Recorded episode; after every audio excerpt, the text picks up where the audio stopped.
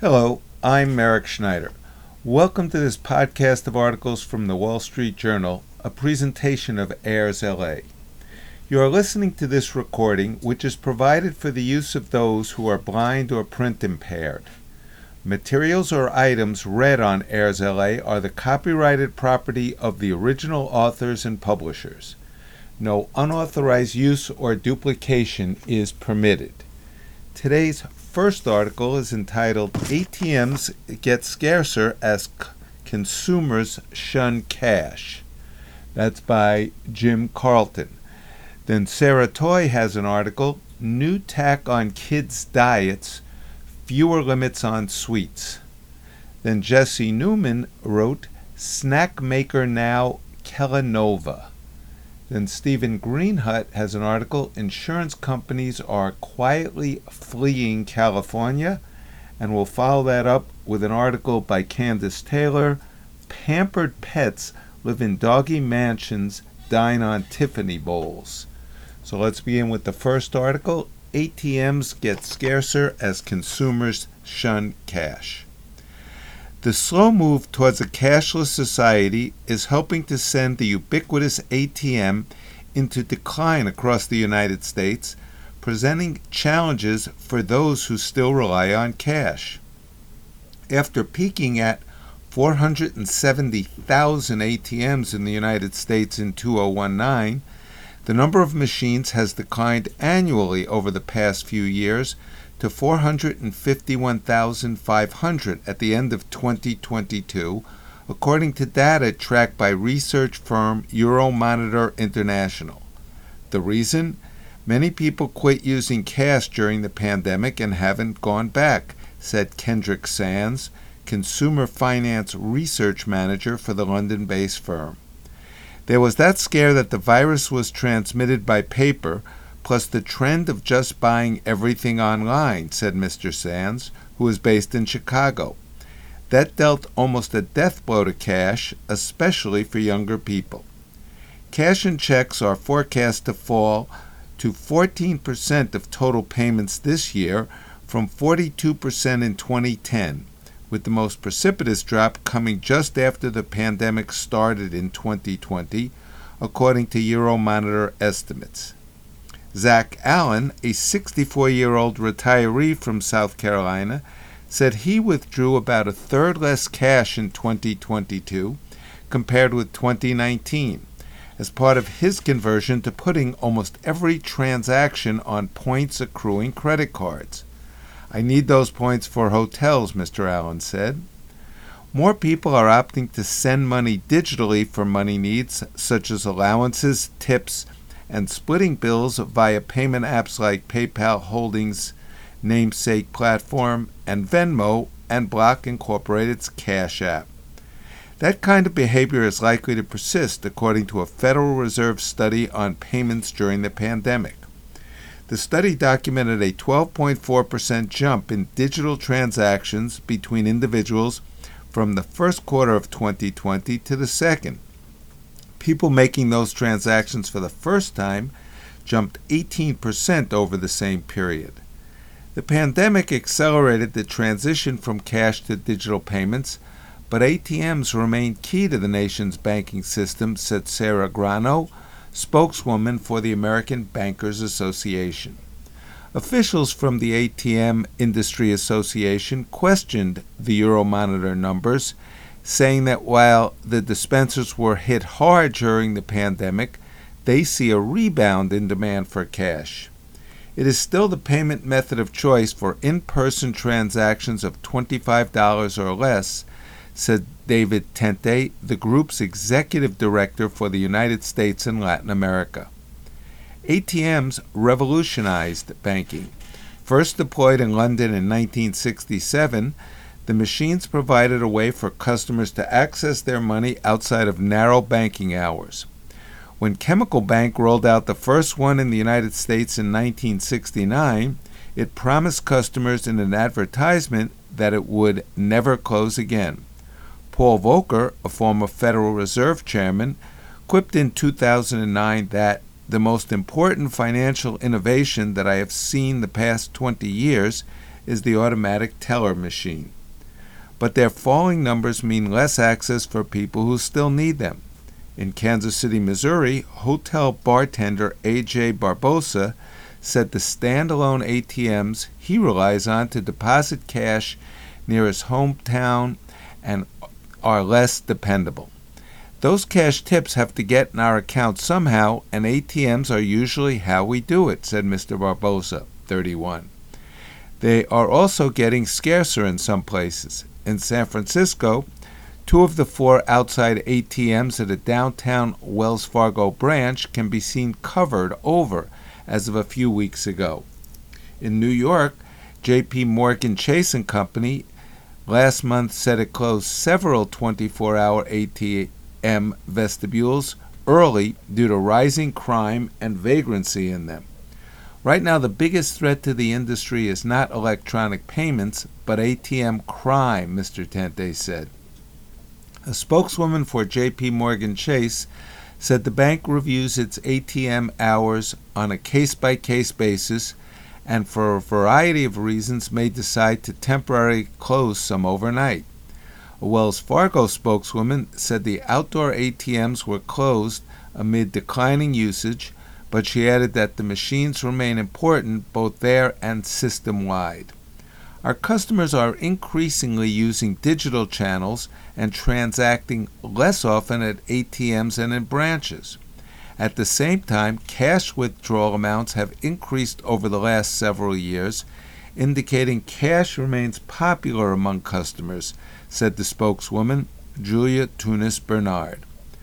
Banks are also adding more features on ATMs, such as the ability to conduct a remote video conference with a teller to replace the need for branches, said Brian Riley, Director of Credit Advisory Services at Javelin Strategy and Research. The ATM definitely is not dying, said Mr. Riley, who is based in Tampa, Florida. They do allow financial institutions to displace some employees. And now, new tack on kids' diets fewer limits on sweets. Crystal Karges celebrated her youngest daughter's fifth birthday last month with a gooey chocolate cake covered in white frosting and rainbow sprinkles. The next morning, she served her five children the leftover slices at breakfast alongside fruit, eggs, sausage, and milk. Ms. Karges is among parents, dietitians, and doctors who advocate giving kids more freedom over what they eat, including, at times, high sugar, high fat, and highly processed food. They said the approach helps children develop healthy dietary habits and protects against disordered eating or dysfunctional eating behaviors, which afflict more than 20% of children globally, according to a recent meta analysis in the journal JAMA Pediatrics. We are trying to control our kids when in reality they need autonomy, Ms. Karges, who is a dietitian in San Diego, said. Ms. Karges and her peers are pushing back against guidance from some pediatricians and public health officials that they say is too prescriptive and risks fostering harmful eating habits. The Centers for Disease Control and Prevention recommends a diet rich in vegetables, fruit, whole grains, and protein while limiting the calories kids get from solid fats, added sugars, and sodium. The American Academy of Pediatrics in January recommended that physicians offer weight loss drugs to children with obesity, which is linked to many health problems in early life and adulthood. The reality is that weight is highly associated with a number of comorbidities. Weight loss can improve them, said Sarah Hampl, a lead author of the guidelines, and a pediatrician at Children's Mercy Kansas City in Missouri. About a fifth of children in the United States are obese, according to the CDC. The rate of increase in body mass index, a screening tool doctors use to measure excess fat, more than doubled among kids during the pandemic. Many children aren't eating enough vegetables and fruit, and have sugary drinks regularly, according to the CDC. Diets high in sugar and trans and saturated fats contribute to obesity, research has shown, which is linked to cardiovascular problems, diabetes, and other conditions. Sometimes kids need some external help in saying, Okay, you know, that's probably enough, said Claudia Fox, a pediatrician and co director of the Center for Pediatric Obesity Medicine at the University of Minnesota Medical School. But restricting appetizing foods has been linked in some studies to weight gain and higher body mass index in kids. Some researchers think children with restrictive diets don't develop the ability to recognize hunger and satiety, the state of feeling full. They often eat in the absence of hunger, similar to overweight adults, because those foods become a forbidden temptation. Proponents of more permissive eating said parents shouldn't consider weight when deciding what to feed their children. It's incredibly traumatic for a child to be given the information that because of their body size or the way they look or their weight, they can't be trusted with food, said Sumner Brooks, a dietitian and co author of How to Raise an Intuitive Eater Raising the Next Generation with Food and Body Confidence. Diana Rice, a dietitian in Oklahoma City, said that eventually even sweet loving children will tire of junk food and gravitate towards fruits and vegetables, she said. We have to trust children to meet their biological needs, Ms. Rice said. That doesn't mean parents should give into kids' every whim, she said. Parents should take the lead in planning, preparing and serving meals, but incorporate children's preferences, she said. Ms. Rice said she tells clients to allow kids to eat as much as they want at a meal and encourages parents with kids fixated on sweets to serve dessert alongside main meals rather than afterward. And now, snack maker now Kellanova. Kellogg Company is christening its global snacking business Kellanova following a long tradition of companies borrowing from Latin as they rebrand themselves. By combining the Kel from Kellogg with a Nova, which incorporates the Latin word nova, meaning new, the name reflects the company's past and its future, according to Kellogg. Kellogg Kellanova joins a growing roster of Latin inspired names GE Vernova, Mondelez, Altria that companies have devised as they seek to reintroduce customers to their products and services. General Electric Company borrowed from Latin last year when it announced the name of its power business, GE Vernova.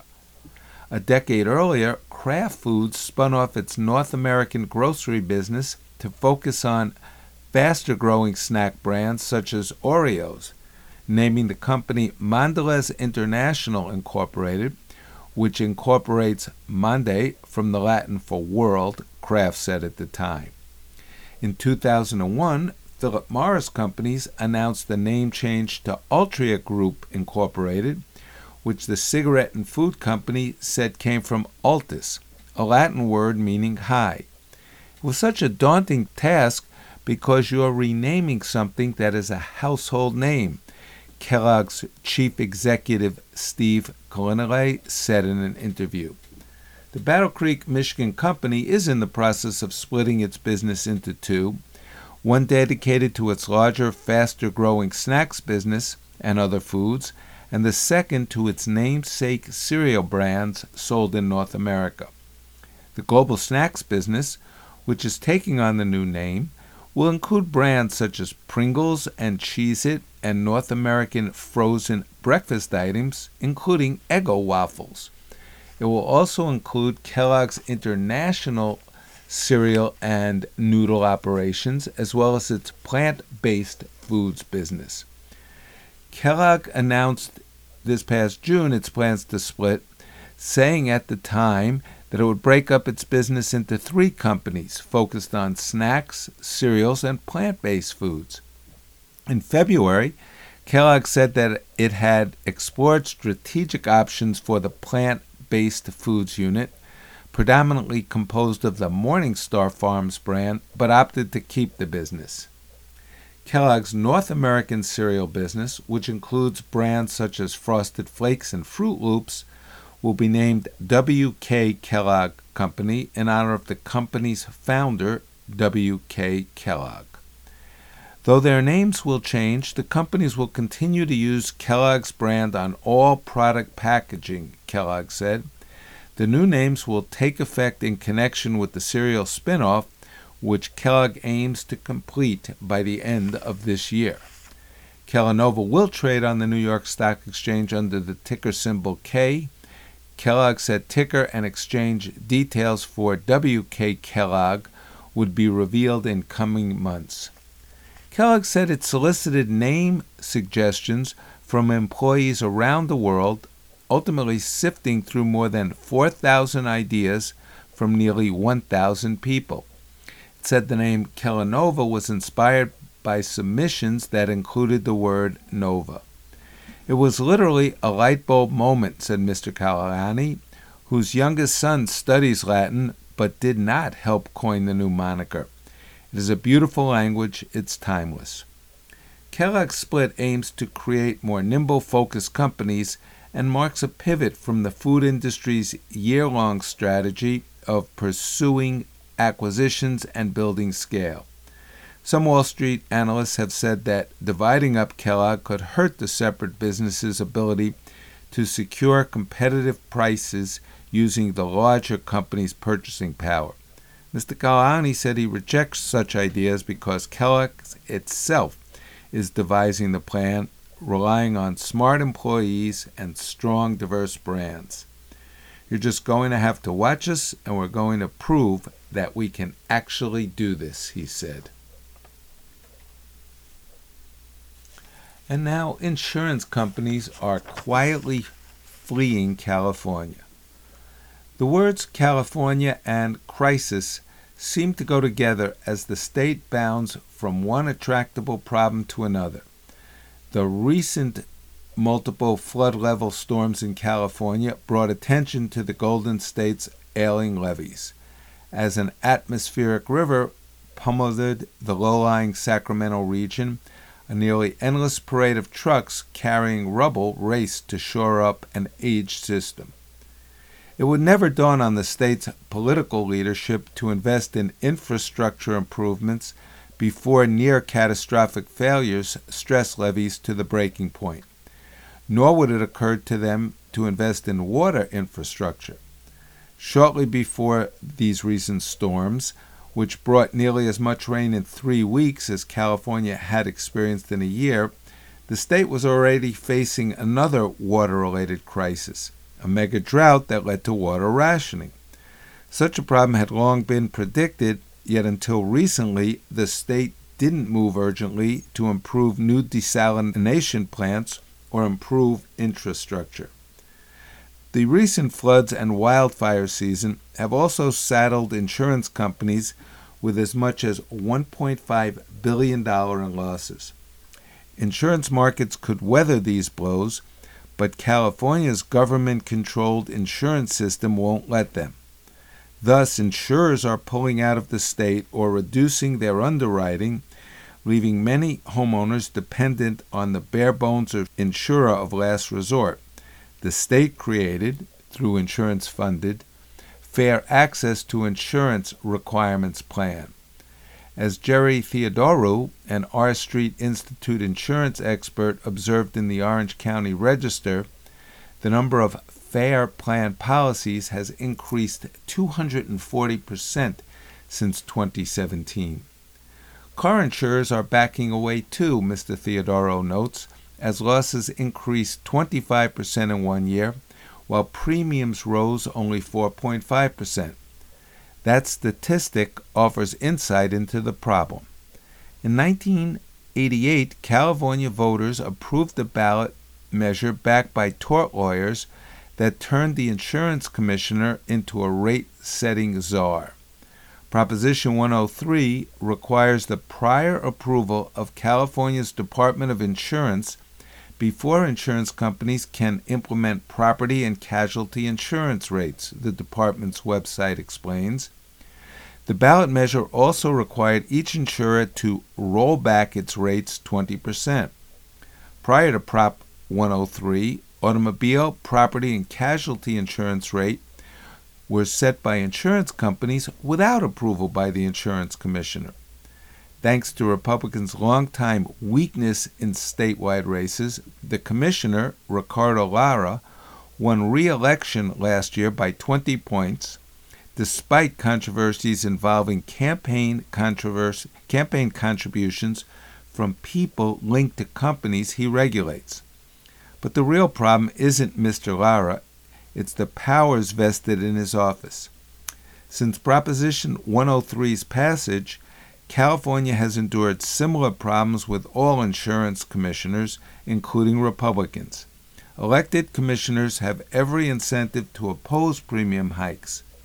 Insurers are reluctant to propose any changes because doing so would trigger an administrative process in which interveners, consumer groups that get reimbursed to advocate for the public in the rate process, rack up legal fees. In 2016, State Farm General Insurance, which provides fire insurance to 20% of the state's homeowners, proposed raising rates by 6.9%. The insurance commissioner at the time, Democrat Dave Jones, instead ordered the company to slash rebates by 7% and rebate consumers $100 million. Small wonder that insurers avoid this process and instead quietly pull back from the market. The Department of Insurance uses a formula to determine rates based partly on a company's revenues. In State Farm's case, the department, along with a group called Consumer Watchdog, calculated what the company's premiums should be based on the overall revenues of an out of state group of State Farm affiliated companies.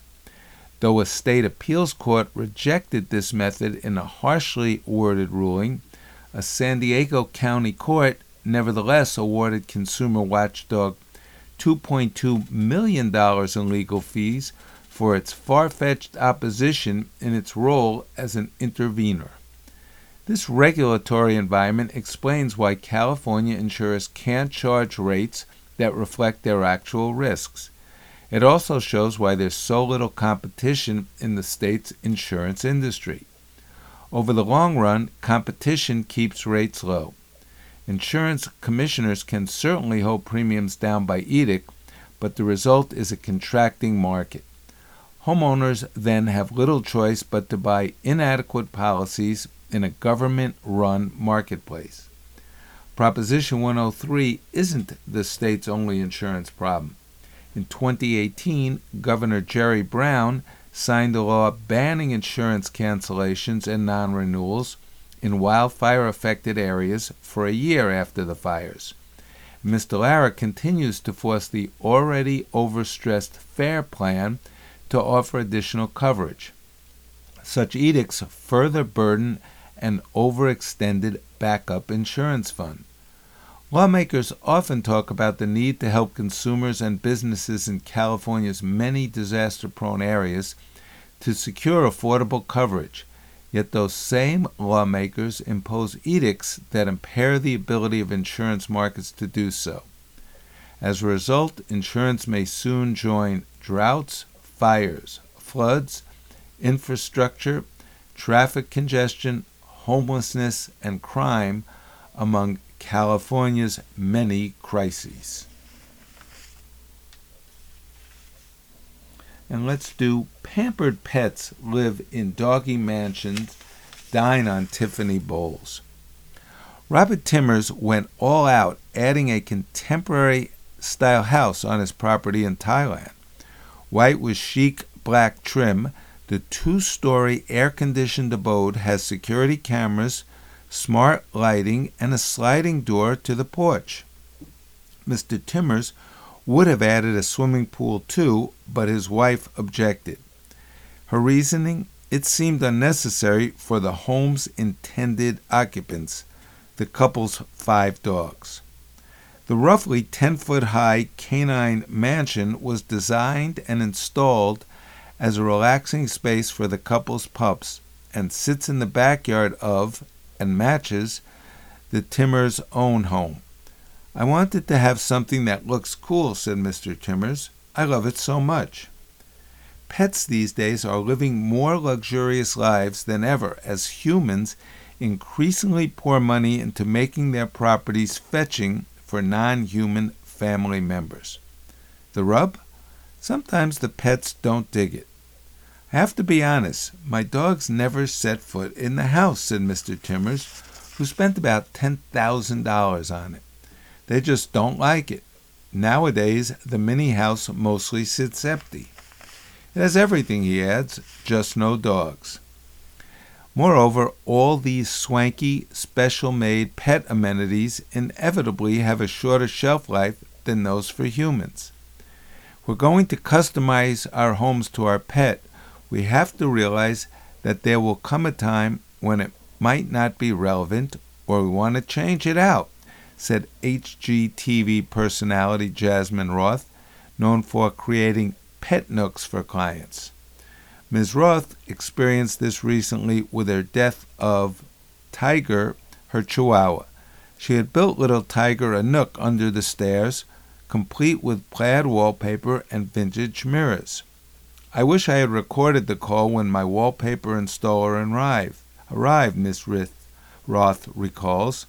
At first, he couldn't find the space he'd been hired to wallpaper. I was like, look down. The door was so tiny the installer could barely fit inside, though he eventually squeezed in.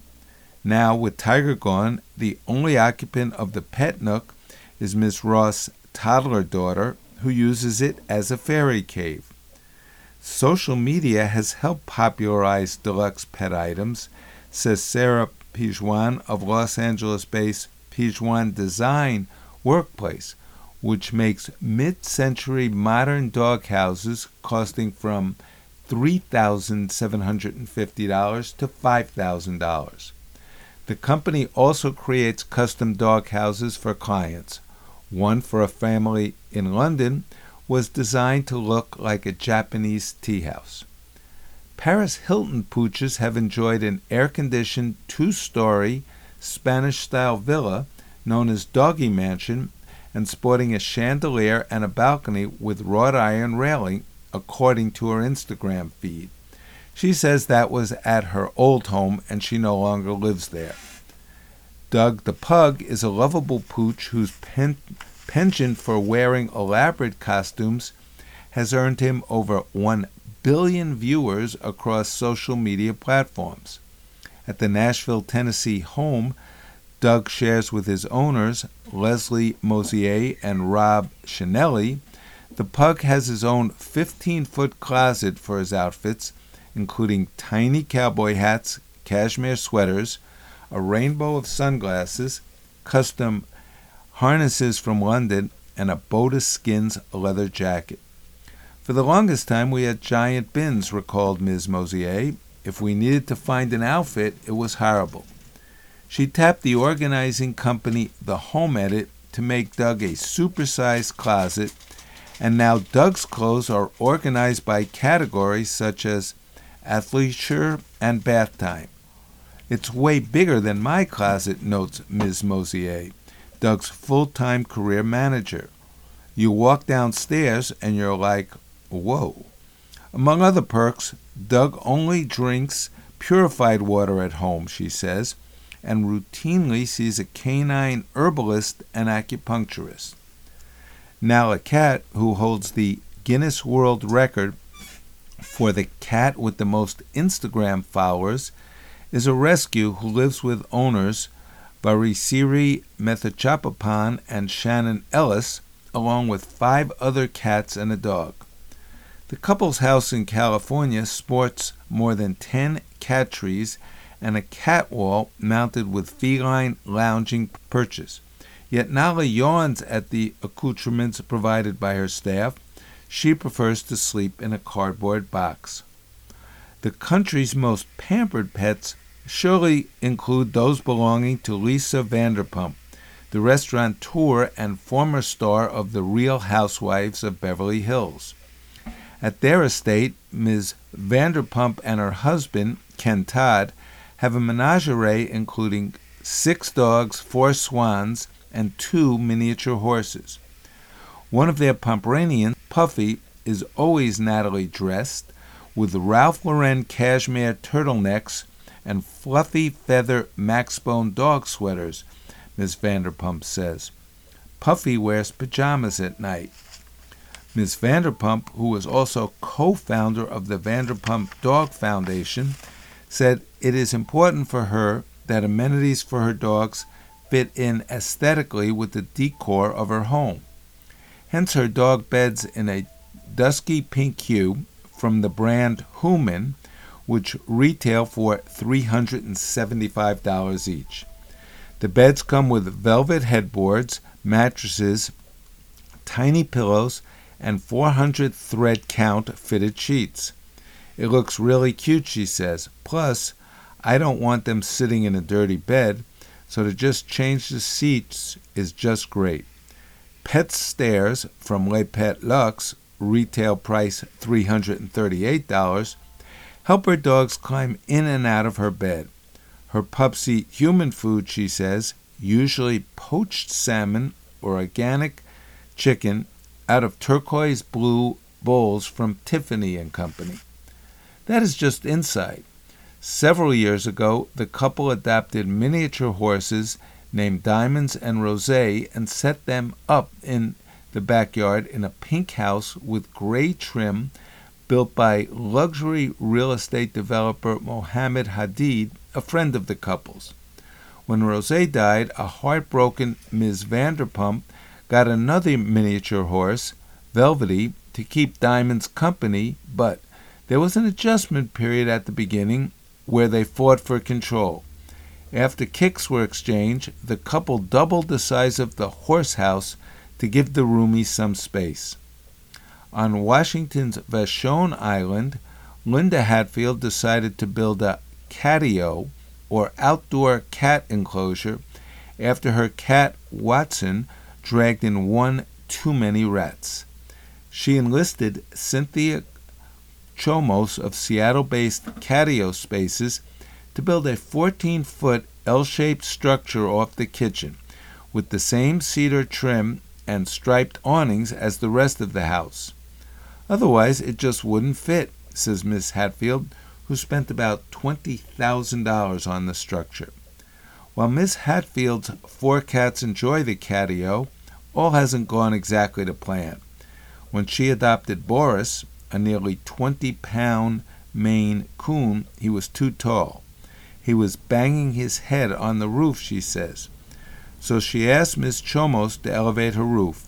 And Fergus, her Scottish fold, learned how to open doors, a trick he taught Boris. Ms. Hatfield's solution didn't require a big budget, just a bungee cord to secure the door. That brings us to the end of today's articles. I'm Merrick Schneider, and I'll be back soon with more articles. Thank you for listening.